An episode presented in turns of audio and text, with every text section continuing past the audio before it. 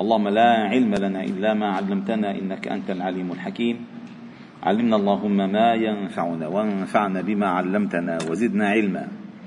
واجعلنا ممن يستمعون القول فيتبعون أحسنه.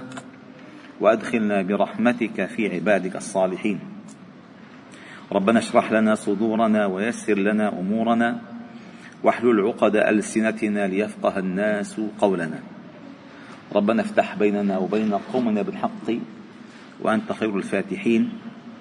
اللهم ألهمنا مراشد أمورنا وأصلح لنا بالنا وأحوالنا وألف بين قلوبنا واجمع كلمتنا ووحد صفنا واستعملنا فيما يرضيك عنا. وبعد أيها الأحباب الكرام فهذا المجلس الحادي عشر في قراءة هذا السفر المبارك الموسوم بالشفاء بتعريف حقوق المصطفى صلى الله عليه وسلم.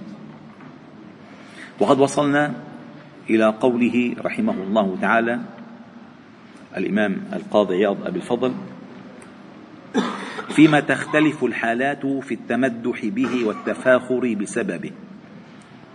قلنا سابقا في فصلين ما يتمدح في القلة منه وما يتمدح في الكثرة منه وأن كليهما كان النبي صلى الله عليه وسلم المبرز بهما. ولا يباريه أحد في أن يسبقه بشيء ما بأي شيء منهما. صلى الله عليه وسلم. الآن فيما تختلف الحالات في التمدح به والتفاخر بسببه حسب الحالات. قال وأما الضرب الثالث أي النوع الثالث فهو فيما تختلف الحالات في التمدح به والتفاخر والتفاخر بسببه والتفضيل لأجله ككثرة المال ككثرة المال. فصاحبه سكروا الابواب برا الباب سكروا من برا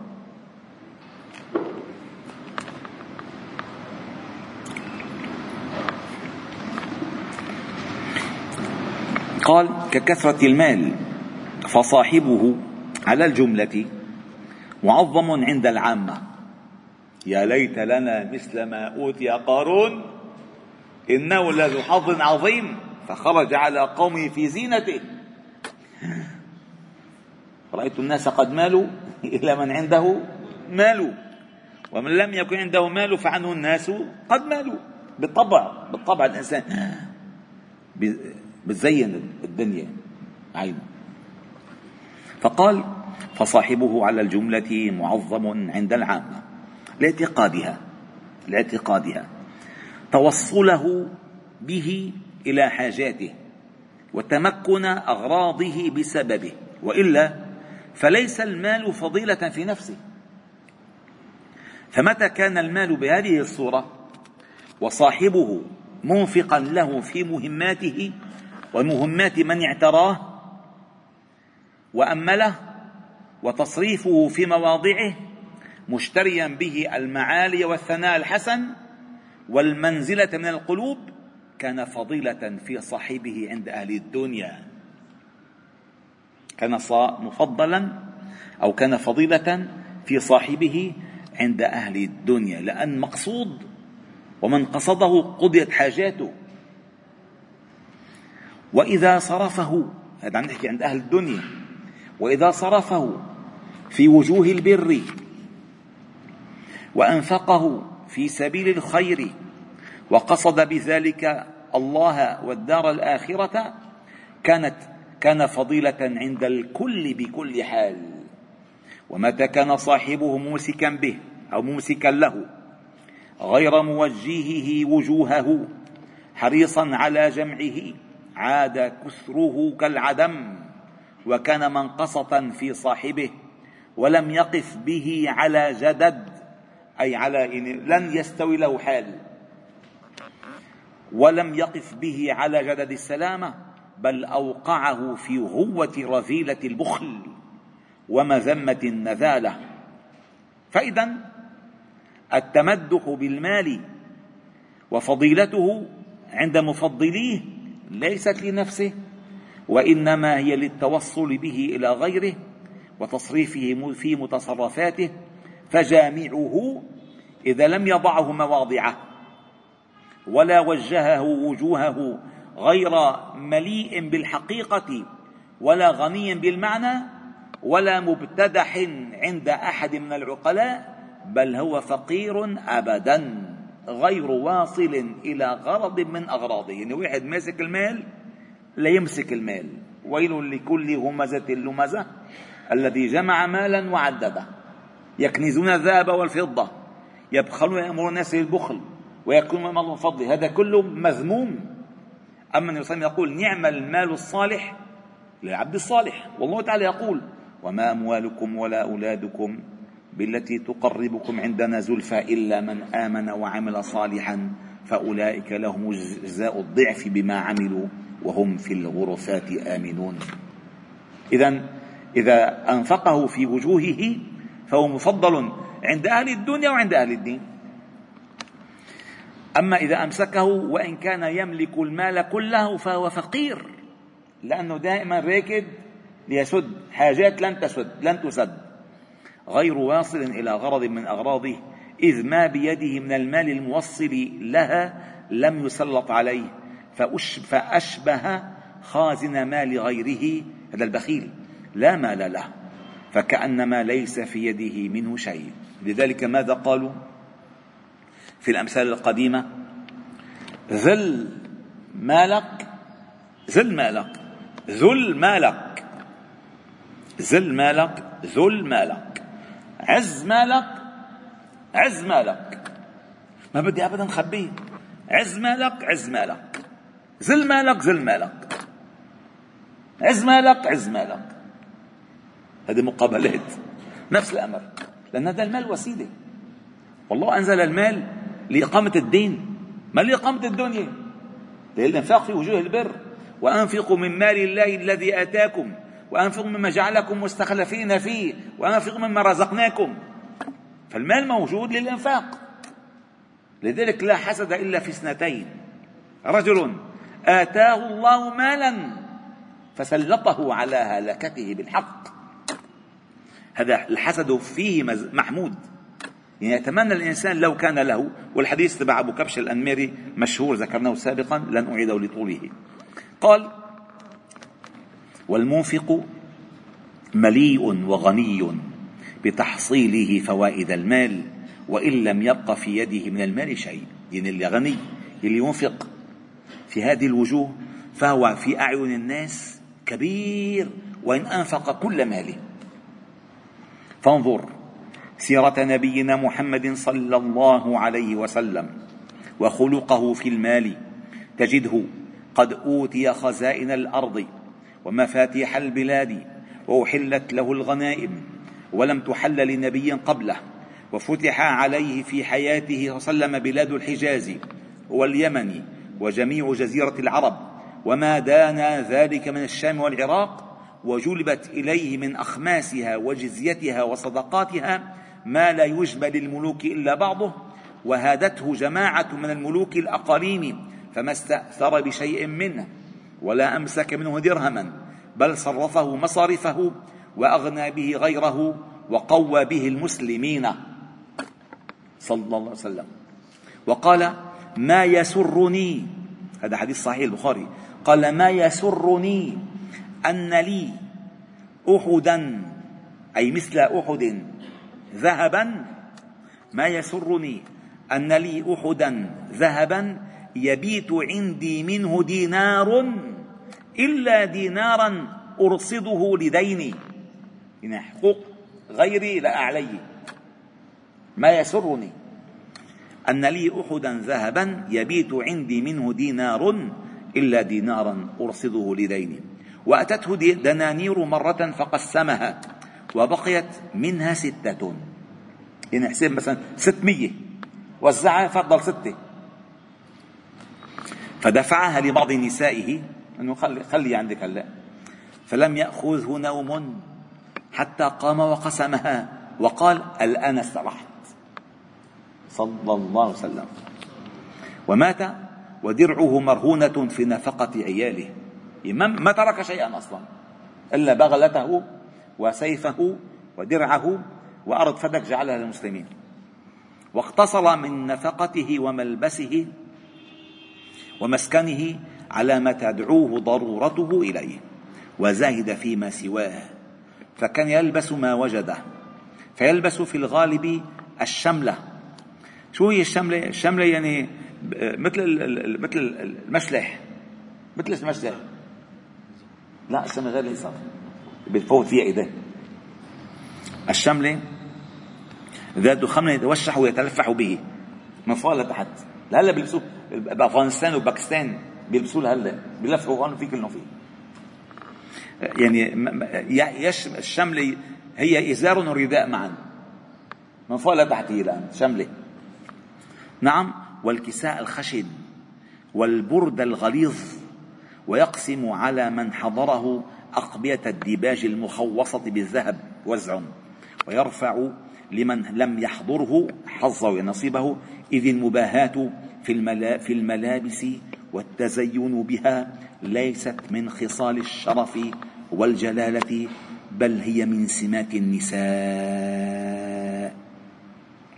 أو من ينشأ في الحلية وهو في الخصام غير مبين. يعني شرط النساء. السينية والبراندات والكذا للنساء ما للرجال الرجال الأناقة والنظافة. الأناقة والنظافة. لذلك يقول تعس عبد الدرهم. تعس عبد الدينار تعس عبد القطيفة تعس عبد الخميلة.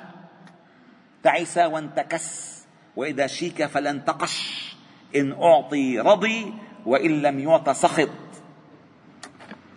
لا لا لا بشرحوا الحديث؟ تعس عبد الدرهم.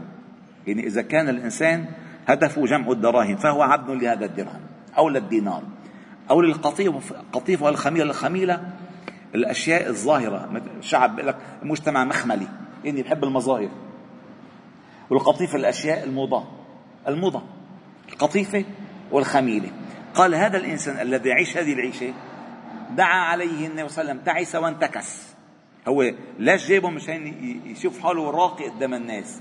سينزل نزول تعس وانتكس. وإذا شيك أي إذا وقعت شوكة فيه فلا يجد من ينقشها له أي يستخرجها منه. تعس وانتكس وإذا شيك فلا انتقش هذا جوع الكلم. فقال هذه ليست من خصال آه، الشرف والجلالة بل هي من سمات النساء. والنبي صلى قال لأحد الصحابة إلبس ما شئت من غير صرف ولا مخيلة. صرف ولا مخيلة. شوفوا في من زمان مثلا يكون جايب ساعة جديدة مثلا. وبالشتاء بالشتاء لابس كم طاوله كيف بيعمل؟ كيف الشباب؟ كيف الشباب؟ مشان يشوفوا الساعة الجديدة. أو لابس قميص تحت الجاكيت. والله شاب شاب بس مشان العالم يشوفوا شو لابس. هذا تعس. فعلا تعس هذا. لأن هو القاعدة تقول البس من الثياب ما يخدمك لا ما تخدمه. إذا لبس الإنسان ثياب مشان يخدمهم هو الثياب تلبس مشان تخدمك لا ما مشان تخدمها أنت. هي بتخدمك.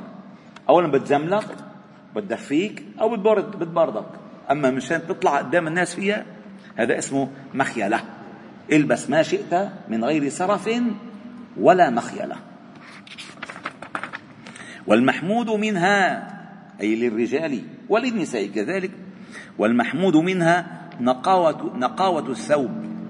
أي نظيف الثوب نقي. والتوسط في جنسه. وكونه لبس مثله غير مسقط لمر لمروءة جنسه. سبحان الله من زمان على على وعي. على وعي. لما الإنسان آه، بيكون من زمان كان دارس جينز من زمان أيام أيام شبابنا لما بنفطئ ما حدا له عين يلبسه. هلأ بيروح بيشتروا مغزى. بيشتروا مغزى. مغزى مغزى بيشتروا مغزى. قال شو؟ قال غير مسقط لمروءة جنسه لكن مغزى والله إذا كان منتوش ما له عين يلبسه. هلأ بيشوف حاله ملبس مغزى مغزى ومما لا يؤدي مما لا يؤدي إلى الشهرة في الطرفين. وقد ذم الشرع ذلك. وغاية الفخر فيه في العادة عند الناس إنما يعود إلى الفخر بكثرة الموجود ووفور الحال. كل يوم بده يغير ثياب كل يوم بده يغير ثياب وإذا عبال إن شاء الله تفرحوا بكل أهلكم النساء إذا عنده عرس كل ساعة بتغير طقم قدام الناس. وهذا بيفتح باب العين والحسد. ليه؟ ليش؟ ليش؟ وبيشتروا فستان العرس بدلوا عم يصمدوا يصمدوا يصمدوا مش هالليلة وروح يستأجروا. مثلا بس الا الا بدها العيلة كلها تشتري ثياب جديدة بهالليله وخطبة بعد أسبوع بنت عمه كمان هالليلة. معقول نروح على الخطبه بثياب اللي رحنا عليها هذيك الأسبوع؟ وادفع يا رجال. مثلا. فقال قال يعود إلى الفخر بكثرة الموجود ووفور الحال. وكذلك التباهي بجودة المسكن وسعة المنزل. وتكثير آلاته وخدمه ومركوباته أي التباهي بيتباهى باللي عنده ما من مسكن أو سعته أو كثرة آلاته وموجوداته وخدمه ومركوباته. هذا كذلك كله مما لا يصح وليس من من الشهامة ولا من الرجولة ولا من الجلالة. قال ومن ملك الأرض وجبي إليه ما فيها فترك ذلك زهدا وتنزها فهو حائز لفضيلة المالية. ومالك للفخر بهذه الخصلة زائد عليها في الفخر ومعرق في المدح بإضرابه عنها وزهده في فانيها وبذله في مظانها كما فعل صلى الله عليه وسلم. قال لو شئت لدعوت فكان الصفا ذهبا. جبل الصفا كان كله ذهب عامله فصل في حسن خلقه صلى الله عليه وسلم. الله أكبر. وأما الخصال المكتسبة من الأخلاق الحميدة والاداب الشريفة التي اتفق جميع العقلاء على تفضيل صاحبها وتعظيم المتصف بالخلق الواحد منها فضلا عما فوقه وأثنى الشرع على جميعها وأمر بها ووعد السعادة الدائمة للمتخلق بها ووصف بعضها بأنه من أجزاء النبوة وهي المسماه بحسن الخلق وهو الاعتدال في قوى النفس وأوصافها والتوسط فيها دون الميل إلى منحرف أطرافها فجميعها قد كانت خلق نبينا محمد صلى الله عليه وسلم على الانتهاء في كمالها والاعتدال في غايتها حتى أثنى الله تعالى عليه بذلك فقال وإنك لعلى خلق عظيم. صلى الله عليه وسلم. وقالت عائشة أم المؤمنين رضي الله عنها كان خلقه صلى الله عليه وسلم القرآن يرضى برضاه ويسخط بسخطه. يعني القرآن قوم خلقه. القرآن قوم خلقه. مثلا إن الله لا يهدي القوم الظالم هو ظالم. أين أنت من القرآن؟ القرآن يقوم الأخلاق. يهدي التي أقوم وقال صلى الله عليه وسلم إنما بعثت لأتمم مكارم الأخلاق. وقال أنس يعني ما تمت الأخلاق إلا به. ما تمت الأخلاق إلا به. يبقى حدا يزيد وما في زيادة خلصت عنده. انتهت وبه ختمت. قال أنس كان الرسول صلى الله عليه وسلم أحسن الناس خلقا وعن علي علي بن أبي طالب قال مثله وكان فيما ذكره المحققون مجبولا عليها في أصل خلقته وأول فطرته لم تحصل له باكتساب ولا رياضة إلا بجود إلهي وخصوصة ربانية. وهكذا لسائر المرسلين والأنبياء ومن طالع سيرهم منذ صباهم إلى مبعثهم حقق ذلك كما عرف من حال عيسى وموسى ويحيى وسليمان وغيرهم عليهم السلام. بل غرزت فيهم هذه الأخلاق في الجبلة وأودعوا العلم والحكمة في الفطرة قال الله تعالى وآتيناه الحكم صبيا. وتعلمون أن الأنبياء هم أكمل الخلق. فمن أراد أن يكتشف الكمالات في الخلق فليقرأ سير أنبياء الله. فإن الله تعالى أودعهم كل الكمالات التي تتخيل أن تكون في بشر. لا لا يمكن أن يتخيل في نبي منقصة واحدة. أبدا. حتى لا يعير بها يعني. حتى لا يعير بها وكان عند الله وجيها. قال وقال المفسرون أعطي يحيى عليه السلام العلم بكتاب الله تعالى في حال الصباه وقال معمر كان يحيى ابن كان يحيى ابن يحيى ابن سنتين أو ثلاث فقال الصبيان لم لا تلعب؟ فقال أللعب خلقت؟ وهو صغير. صاحي. وقيل في قوله تعالى مصدقا بكلمة من الله أي صدق, صدق يحيى بعيسى وهو ابن ثلاث سنين فشهد له. أنه كلمة الله وروحه. وقيل صدقه في بطن أمه فكانت أم يحيى تقول لمريم إني أجد ما في بطني يسجد لما في بطنك تحية له. وقد نص الله تعالى على كلام عيسى لأمه عند ولادتها إياه بقوله لها ألا تحزني. هو صغير ألا تحزني. على قراءة من قرأ فناداها من تحتها أي من ولدت وعلى قول من قال إن المنادي عيسى عليه السلام. ونص على كلامه في مهدي فقال إني عبد الله آتاني الكتاب وجعلني نبيا. قالوا كيف نكلم من كان في المهد صبيا؟ وقال ففهمناها سليمان وكلا آتينا حكما وعلما. الله الله. وقد ذكر من حكم سليمان وهو صبي يلعب في قصة المرجومة. هذه قصة طويلة باختصار باختصار. امرأة قذفها أربعة أنها أنهم رأوها يقع عليها كلب.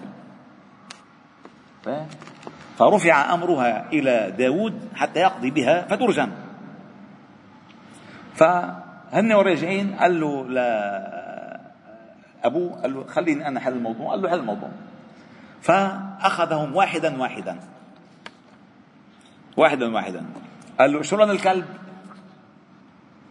شو لون الكلب؟ هديك قال مثلا أحمر هديك أبيض هديك أسود كل قال شيء فقال لابيه داود اجمعهم وسلهم عن لون الكلب وأنا موجود. فسألهم فرجمهم. اربعتهم نشوف كيف لقطه قال له بس عن الكلب؟ شو لون الكلب؟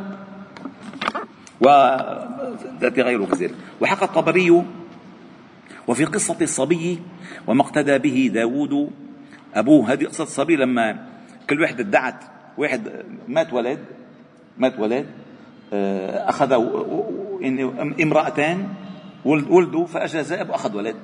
فكلها ادعت لا اللي أخذوا ولدي ما, ما ولدك مش تستأثر فيه. فقال إذا نشقه شقين. نعطي نصه لك نصه له فقالت لا هو لها. فقال بل هو لك لأنك خفت عليه. ففهمناه سليمان. وكلا آتينا حكما وعلما. وقضية آه، فنفشت فيه غنم القوم. شرحناها سابقا. وقصة وكذلك قصة آه، حكى الطبري أن عمره حين كان حين أوتي الملك اثني عشر عاما داود. وكذلك قصة موسى مع فرعون وأخذوه بلحيته وطفل موسى موسى الساعة عم يرضع أخذ له شد له بلحيته هينه يعني هينه حتى فرعون عنده لحية. قلبي وأكل أكله أهانه. الله بها. وقال المفسرون في قوله تعالى ولقد آتينا إبراهيم رشده من قبل أي هديناه صغيرا. قاله مجد وغيره. قال ابن عطاء اصطفاه قبل إبداء خلقه. وقال بعضهم لما ولد إبراهيم عليه السلام إبراهيم عليه السلام بعث الله تعالى إليه ملكا يأمره عن الله أن يعرفه بقلبه ويذكره بلسانه فقال قد فعلت ولم يقل أفعل. فذلك رشده. أي قلت أنا بعرف أنا فعلت. فعلت سابقا. وقيل إن إلقاء إبراهيم عليه السلام في النار ومحنته كانت وهو ابن ستة عشر ست عشرة سنة. وإن ابتلاء إسحاق بالذبح كان وابن سبع سنين. في روايتين إسماعيل وإسحاق والأرجح إسماعيل. وإن استدلال إبراهيم بالكوكب والقمر والشمس كان وابن خمسة عشر شهرا. وقيل أوحي إلى يوسف عليه السلام وهو صبي عندما هم إخوته بإلقائه في الجب بقوله تعالى وأوحينا إليه لتنبئنهم بأمرهم هذا وهم لا يشعرون إلى غير ذلك مما ذكر من أخبارهم. وقد حكى أهل السير أن آمنة بنت وهب أخبرت أن نبينا محمدا صلى الله عليه وسلم ولد حين ولد باسطا يديه إلى الأرض رافعا رأسه إلى السماء. وقال في حديثه صلى الله عليه وسلم لما نشأت بغضت إلي الأوثان وبغض إلي الشعر ولم أهم بشيء مما كانت الجاهلية تفعله إلا مرتين فعصمني الله منهما ثم لم أعد. ثم يتمكن الأمر لهم أي للأنبياء وتترادف نفحات الله عليهم وتشرق أنوار المعارف في قلوبهم حتى يصلوا الغاية ويبلغ باصطفاء الله تعالى لهم بالنبوة في تحصيل هذه الخصال الشريفة النهاية دون ممارسة ولا رياضة.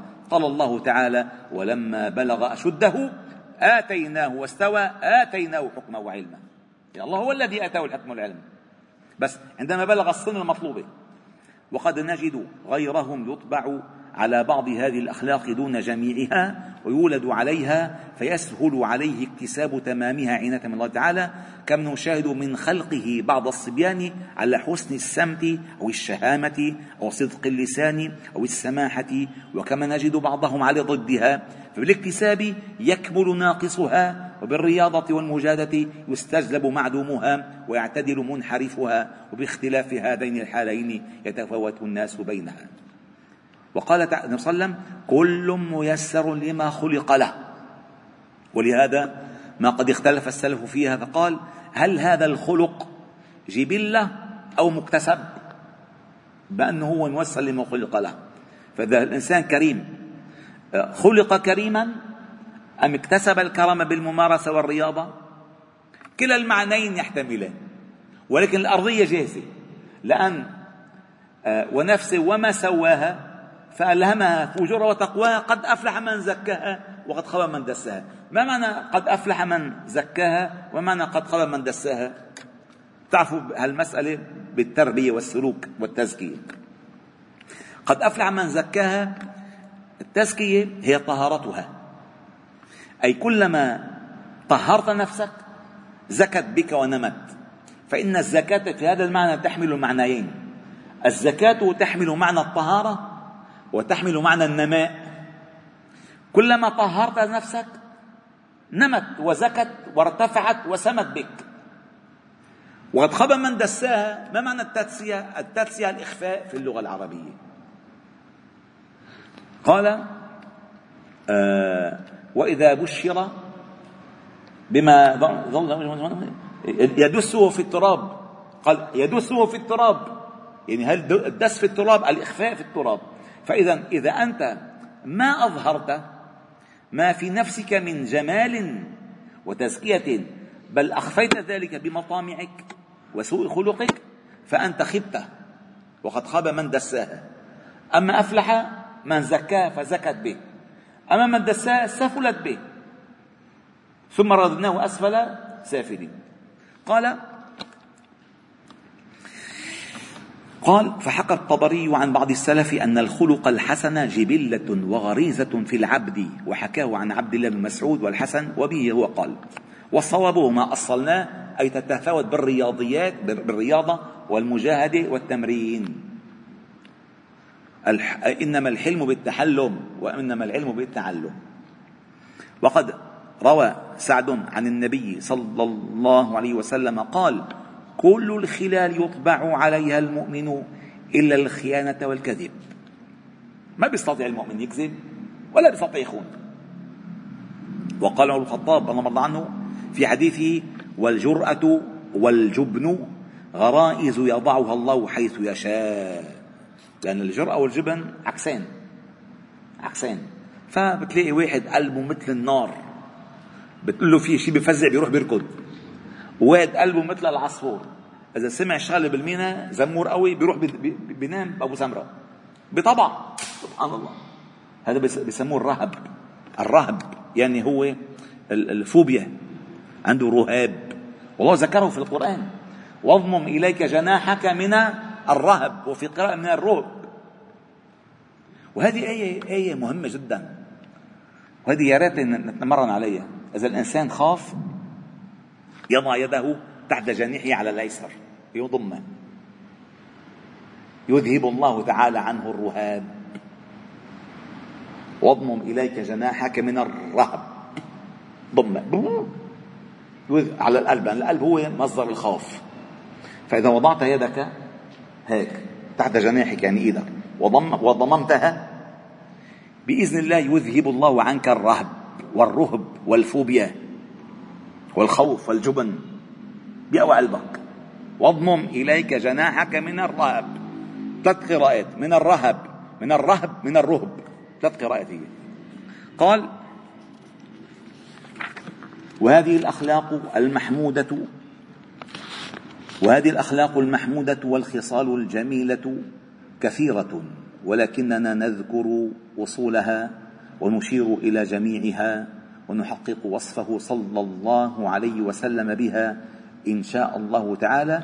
وهذا ما سيأتي بعد هذا الفصل وهو في نباهة عقله وفي حلمه واحتماله وفي آه كذلك جوده وكرمه وسخائه وسماحته وشجاعته ونجدته وحيائه وإغضائه وحسن عشرته وأدبه وبسط خلقه مع أصناف الخلق كلهم. وإن شاء الله نبدأ بذلك غدا إن شاء الله تعالى. والحمد لله رب العالمين. سبحانك وبحمدك. نشهد أن لا إله إلا أنت. نستغفرك ونتوب إليك. وصل وسلم وبارك على محمد وعلى آله وأصحابه أجمعين. والحمد لله رب العالمين.